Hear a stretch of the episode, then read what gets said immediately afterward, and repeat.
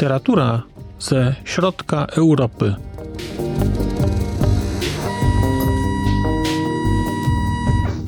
Podcast około książkowy. Dzień dobry, nazywam się Marcin Piotrowski i przez najbliższe kilkanaście minut będę mówił do Państwa o książkach. Konkretnie o jednej książce, a konkretnie jesteście Państwo w podcaście Znak Litera Człowiek. No, nie można być za bardzo w podcaście, ale w tej chwili są Państwo w trakcie słuchania odcinku podcastu Znak Litera Człowiek. Wstęp przydługi, nudny, ale naprawdę wypowiedzenie tych kilkunastu pierwszych słów jest męką twórczą porównywalną chyba tylko no, nie wiem z czym porównywalno, bo nie jestem twórcą. Tak czy owak, dzień dobry. Chciałem dzisiaj opowiedzieć Państwu o książce Flana O'Briena Sweeney wśród drzew. Jest to książka, która jest pierwszą książką w ramach mojego miesiąca postmodernistycznego. Dodajmy marca 2023 roku, to dodajemy dla przyszłych pokoleń, które za lat kilkadziesiąt będą słuchać tego podcastu, być może w ramach jakichś szkolnych podcastowych lektur. Nie można wykluczyć tej sytuacji.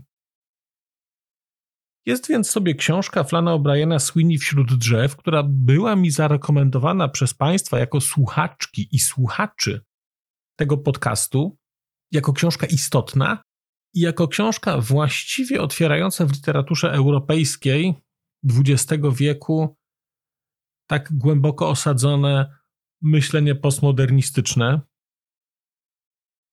Książka nie jest nowa, to jest książka napisana w roku 1939, a właściwie wydana po raz pierwszy w roku 1939. Ja czytałem tę książkę w przekładzie pana Krzysztofa Fordońskiego. No i muszę powiedzieć, że podobała mi się ta książka. To zaskakujące, bo zazwyczaj mało książek mi się podoba, a ta mi się podobała.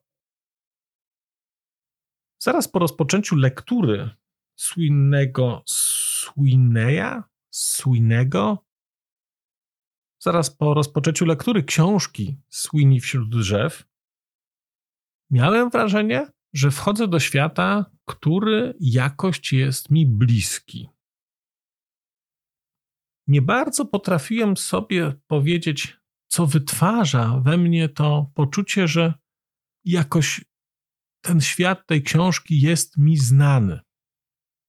Bo ja nie czytam literatury irlandzkiej. No i tak zacząłem sobie wypisywać różne rzeczy. No i tak, pomyślałem sobie Dublin, Irlandia. No, mówiąc Dublin, Irlandia, to tak jakbym mówił, nie wiem, Oslo, Norwegia. No ale Dublin w Irlandii, spacery, gadanie, picie piwa, poezja. Takie nie wiadomo o czym pogaduchy do poduchy. I pierwsze moje skojarzenie to było rany. To jest jakaś wariacja odległa na temat Ulyssesa. Niemożliwe, żeby to było przypadkowe. No nie wiem, czy to było przypadkowe, Wydaje się, że nie, ale też trudno mówić, że jest to wariacja na temat Ulyssesa, natomiast wydaje mi się, że O'Brien niewątpliwie gdzieś tutaj do Joyce'a nawiązuje. I z tego, co zdążyłem przeczytać w tak zwanym międzyczasie, gdzieś Joyce też widział te paralele, ten pastisz, jakieś takie odniesienie się kulturowe. No bo miejsce podobne, forma do jakiegoś stopnia podobna, czas podobny, ale jednak książka zupełnie inna. Sweeney wśród drzew uchodzi za książkę, która jest książką otwierającą postmodernizm w Europie i bardzo byłem ciekaw, jak to wypadnie, dlatego że czytałem rzeczy postmodernistyczne pisane już bardzo współcześnie. I tam dużą rolę odgrywa technologia też w tych rzeczach, która akurat moim zdaniem postmodernizmowi służy, no bo jak już się ma do dyspozycji internet, yy, hipertekstualność, to w ogóle to wszystko kwitnie. To jest technologia stworzona właściwie pod ten gatunek literacki. I byłem ciekaw, jak tu się potoczy ta historia, która jest napisana dawno temu przed wojną. No właściwie tuż przed wojną, ale z perspektywy takiej cezury czasowej dawno temu w innym świecie. I na początku czułem się troszkę dziwnie. Na początku czytając tę książkę miałem wrażenie, że to może jest trochę na wyrost. Ta opinia, że to jest taka pierwsza powieść postmodernistyczna, prawdziwa.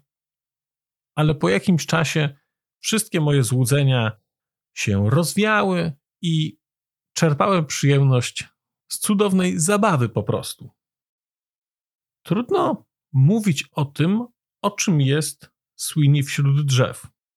Jest to książka postmodernistyczna, to prawda, i wydaje mi się, że to będzie cecha szczególna omawiania wszystkich książek postmodernistycznych, że nie bardzo wiadomo, co powiedzieć, dlatego że idea tej literatury, idea pewnego konstruktu, idea pewnego suspensu, który tutaj jest, nielinearność akcji, powoduje, że trudno o tych książkach tak powiedzieć cokolwiek, nie psując przyjemności w odkrywaniu tego, co się w nich znajdzie.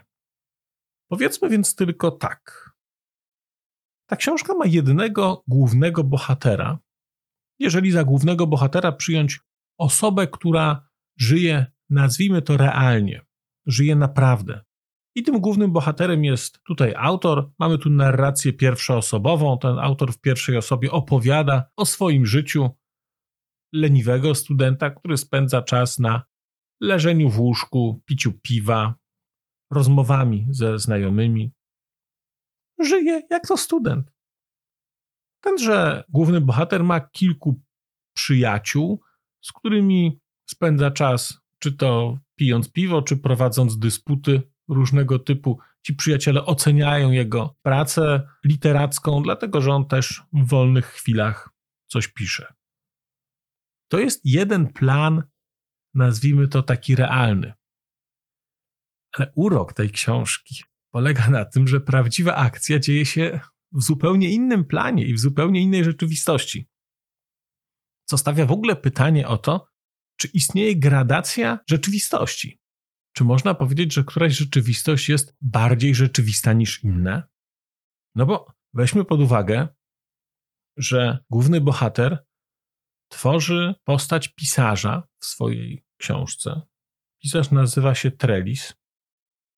I tenże Trellis jest postacią wytworzoną przez głównego bohatera. Natomiast jest jeszcze kolejna warstwa, bo Trellis jako pisarz tworzy kolejnych bohaterów i to głównie ich przygody, czy ich relacje, czy właściwie ich, nie powiem jakie tu słowo powinienem użyć, ale ich coś będziemy później śledzić. I teraz zastanawiam się, czy bohaterowie, którzy są na najniższym poziomie, czy oni istnieją bardziej niż na przykład Trellis, który to Trellis jest bohaterem, wytworem nazwijmy to z poziomu minus jeden, a oni są z poziomu minus dwa, no bo Trellis jest wytworem tylko głównego bohatera, pisarza, a ci kolejni bohaterowie są wytworem Trellisa, czyli tak jakby subwytworem. Wspaniały temat do rozważań o istocie literatury i istocie procesu twórczego. Tak czy siak mamy tych bohaterów, oni są bardzo charakterystyczni, oni coś przeżywają, tworzy się pewna akcja. I niby chodzi tutaj w tej książce po części o akcje, oczywiście.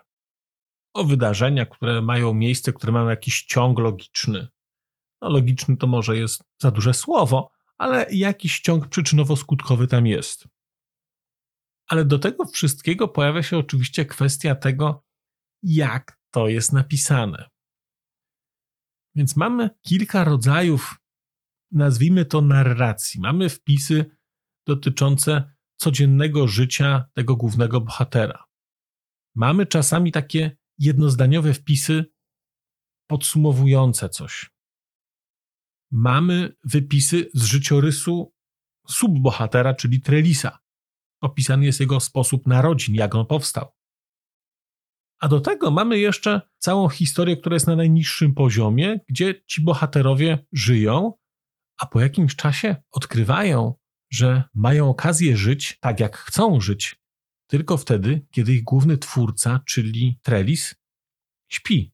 Bo jeżeli on nie śpi, tylko pisze, to wtedy oni nie mogą żyć swoim życiem, bo muszą żyć jego życiem. Ale kiedy on śpi, to oni mogą żyć swoim własnym życiem, które jest dla nich ważne. I ten przeskok między planami tego życia na tym najniższym poziomie, a tego życia na pośrednim poziomie, a tego życia na wyższym poziomie, to jest creme de la creme tej książki. Sam koncept jest świetny, ale to jest jeszcze tak pięknie napisane, te przeskoki, te przeplatające się rzeczywistości, bo to są teoretycznie warstwy, tak jak mówiłem, to są takie warstwy rzeczywistości. Ale te warstwy nie są szczelne. Pomiędzy nimi coś się przesącza. Jest jakiś styk rzeczywistości, który pomiędzy nimi przechodzi i one w jakiś sposób, a właściwie bardzo konkretny na siebie wpływają. Nie powiem nic więcej, bo Państwu to zepsuje, a to jest naprawdę genialne odkrycie tego, co się tutaj wydarza jest zjawiskowe po prostu. I to jest jeden taki cały wątek.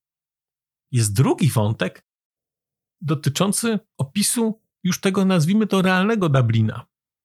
Tego, co się tam wydarza.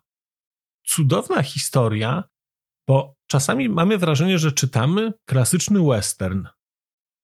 Ale potem w tym klasycznym westernie coś zaczyna nam nie grać, bo pojawiają się tam jakieś takie dziwne odniesienia, okazuje się, że wydaje się, że pojawia się tam tramwaj. Wydaje się, że w tym klasycznym westernie pojawiają się odniesienia do policjantów policji irlandzkiej.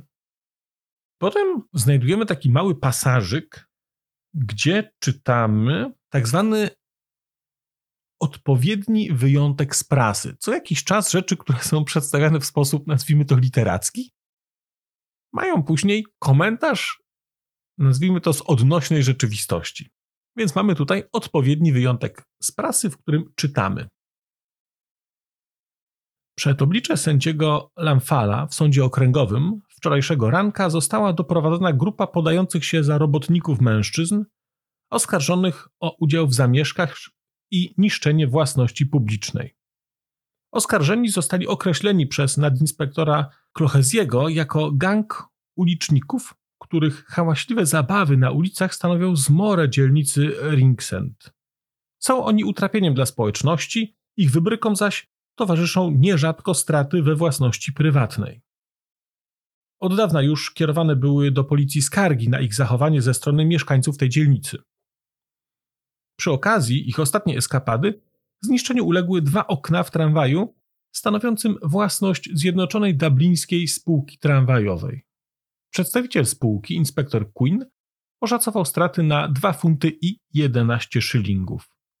Oświadczając, że żadna cywilizowana społeczność nie może tolerować podobnego zorganizowanego chuligaństwa, sędzia skazał ich na 7 dni ciężkich robót bez możliwości zamiany na grzywnę, w nadziei, że będzie to dla nich i dla innych im podobnych łapserdaków sprawiedliwa nauczka. Koniec wyjątku.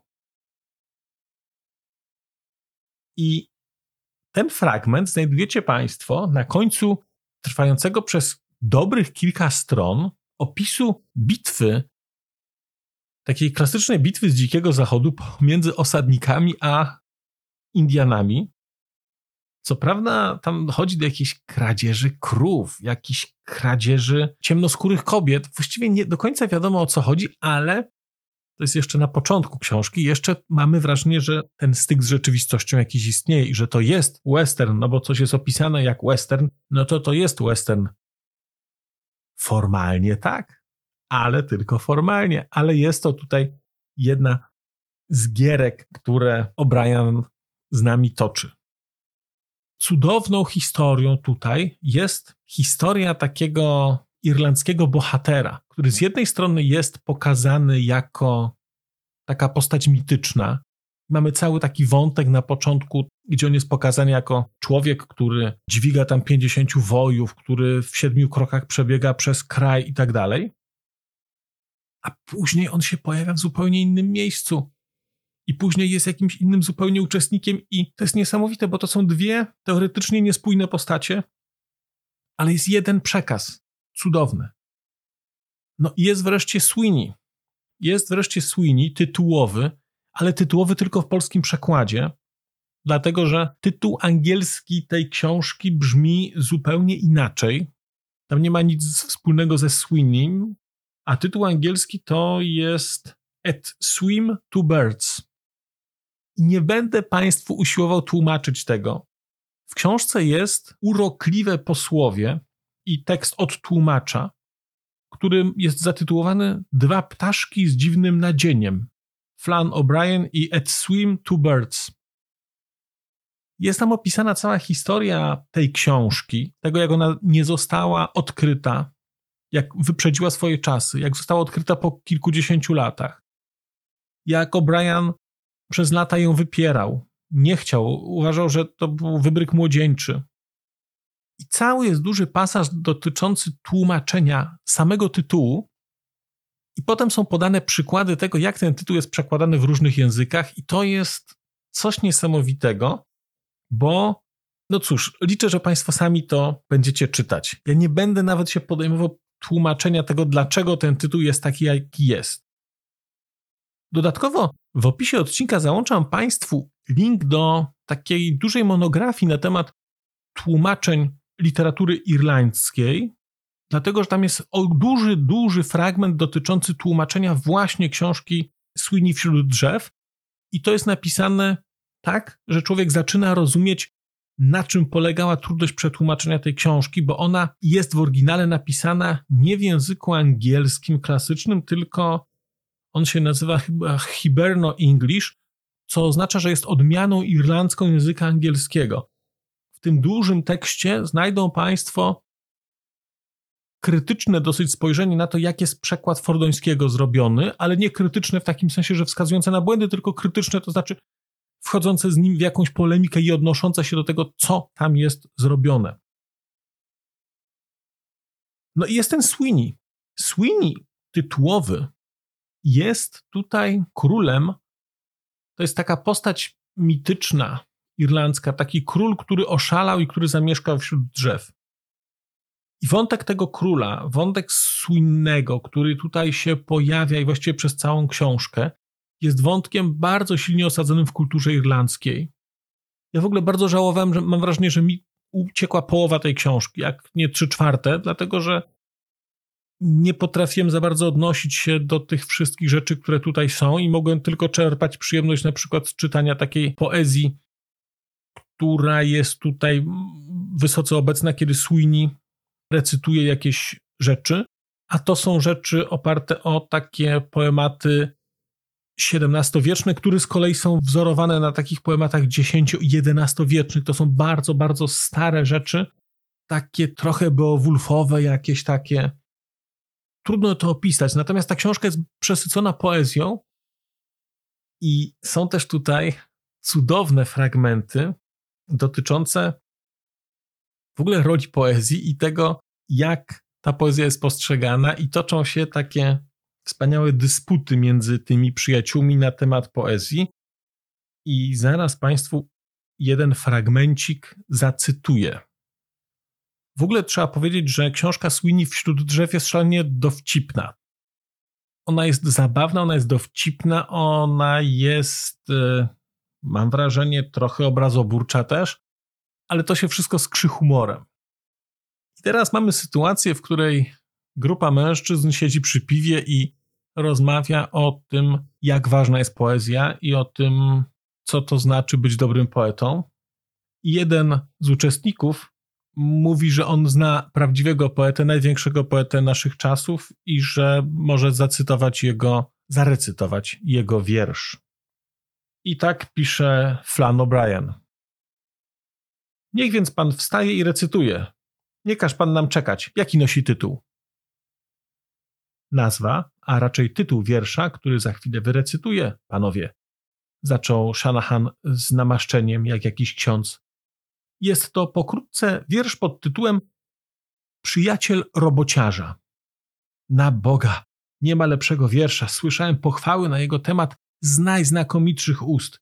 Jest to wiersz o czymś, co wszyscy świetnie znamy. O ciemnym piwie. O piwie! Piwie! Wstawaj pan, rzekł Fariski. Pan Lamont i ja czekamy i słuchamy. Wstawaj pan zaraz. No, słuchamy, ruszaj pan, dołączył się Lamont. Słuchajcie, powiedział Shanahan, przeczyszczając gardło kilkoma chrząknięciami. Słuchajcie. Podniósł się, wyciągając przed siebie rękę, ugiął nogę w kolanie i oparł ją na krześle. Kiedy sprawy idą źle i wciąż jest gorzej, gdy życie doświadcza cię za dwóch, choć starasz się jak tylko możesz, kufelek piwa jedyny to druh. Wielki Boże, bardzo to melodyjne, powiedział Lamont. Naprawdę bardzo dobre, przyznał Fariski. Bardzo ładne. Mówię wam, właśnie o to chodzi, powiedział Shanahan. Słuchajcie dalej. Gdy z forsą krucho i coraz jej mniej twój koń w wyścigach przegrywa, na długi taką radę miej. Jedyny to druh, kufelek piwa. Kiedy zdrowie szwankuje, a w sercu ból, twarz blada i męczy kaszelek, doktor powiada, konieczna ci zmiana, jedyny to druh, piwa kufelek. Jest w tym wierszu coś, co nazwałbym trwałością. Wie pan o co mi chodzi, panie Ferski? Nie ma co do tego żadnej wątpliwości, to wspaniały wiersz, zgodził się Fariski. Panie Shanahan, czekamy na następną zwrotkę. Nie powie pan nam chyba, że to już koniec. Możecie spokojnie posłuchać? Kiedy jedzenia brak w twej spiżarni, smak zapomniałeś już wieprzowiny i coraz głodniej i coraz marniej, kufelek piwa, druh to jedyny. I co teraz o tym sądzicie? Ten wiersz przetrwa, krzyknął Lamont. Ten wiersz będzie słuchany i oklaskiwany, podczas gdy wiele innych. Poczekajcie tylko, aż wyrecytuję ostatnią zwrotkę. Panowie! uciszył go Shanahan. Zmarszczył brew i uniósł dłoń. To jest świetne, naprawdę świetne, zauważył Fariski. W czas kłopotów, w ten trudny czas, światełko w mroku wciąż cię przyzywa. Bo przyjacielu zawsze masz jedyny to druh, kufelek piwa. Słyszeliście kiedyś coś podobnego? zapytał Fariski. Kufelek piwa, wielki Boże! Och, musicie mi wierzyć. Casey był człowiekiem, jaki zdarza się raz na dwadzieścia tysięcy bez żadnych wątpliwości. Dobrze wiedział, co robi. Nawet jeśli na niczym innym się nie znał, potrafił pisać wiersze. Jedyny to druh, kufelek piwa. A nie mówiłem, że jest świetny? Powiedział Shanahan. Ja tam na byle plewy nie polecę. Ten wiersz ma w sobie coś szczególnego. Trwałość, jeśli wiecie, co mam na myśli. Ten wiersz, to chcę powiedzieć, ten wiersz będzie powtarzany, kiedykolwiek zbiorą się pospołu Irlandczycy. Będzie trwał tak długo, jak długo wszechmogący pozostawi na ziemi choćby jednego Irlandczyka. Zapamiętajcie moje słowa. Co pan o tym sądzi, panie Shanahan? Przetrwa, panie Lemont. Przetrwa. Jestem pewien jak cholera, że tak właśnie się stanie, powiedział Lamont. Kufelek piwa. Wielki Boże, powtórzył Fariski. No, takiż to właśnie mamy. Kufelek piwa. Sweeney wśród drzew. Proszę Państwa, weźcie i poczytajcie sobie tę książkę na rozruszanie intelektu. Poczytajcie ją sobie na poprawę humoru, na to, żebyście nie musieli sięgać po kufelek piwa, bo tak naprawdę jedyny wasz druh to Flan O'Brien ze swoim Sweeney wśród drzew. To jest kufe, intelektualny kufelek piwa, który możecie sobie ważyć, znaczy który ktoś już uważył dla was, a wy możecie sobie z niego pić. Znakomita książka, znakomita książka, rok 1939, a książka brzmi jakby była napisana rzeczywiście wczoraj. Nie czuć zupełnie tutaj tego braku technologii, nie czuć tego, że to jest całkowicie inny świat od nas kulturowo, inny świat w czasie przeniesiony. To jest po prostu świetna, świetna literatura, więc zachęcam Państwa do czytania O'Briena, bo to jest rzecz bardzo, bardzo wyjątkowa i otwarcie tego miesiąca z książką Sweeney wśród drzew już pokazuje, że będzie nieźle, że postmodernizm to jest coś, co będzie obecne na tym podcaście bardzo regularnie. A ja dziękuję Państwu za wysłuchanie dzisiejszego odcinka. Zapraszam na kolejne. Zapraszam do słuchania przeszłych odcinków. A jakże? Żegnam się z Państwem. Do usłyszenia. Przez mikrofon mówił do Państwa Marcin Piotrowski.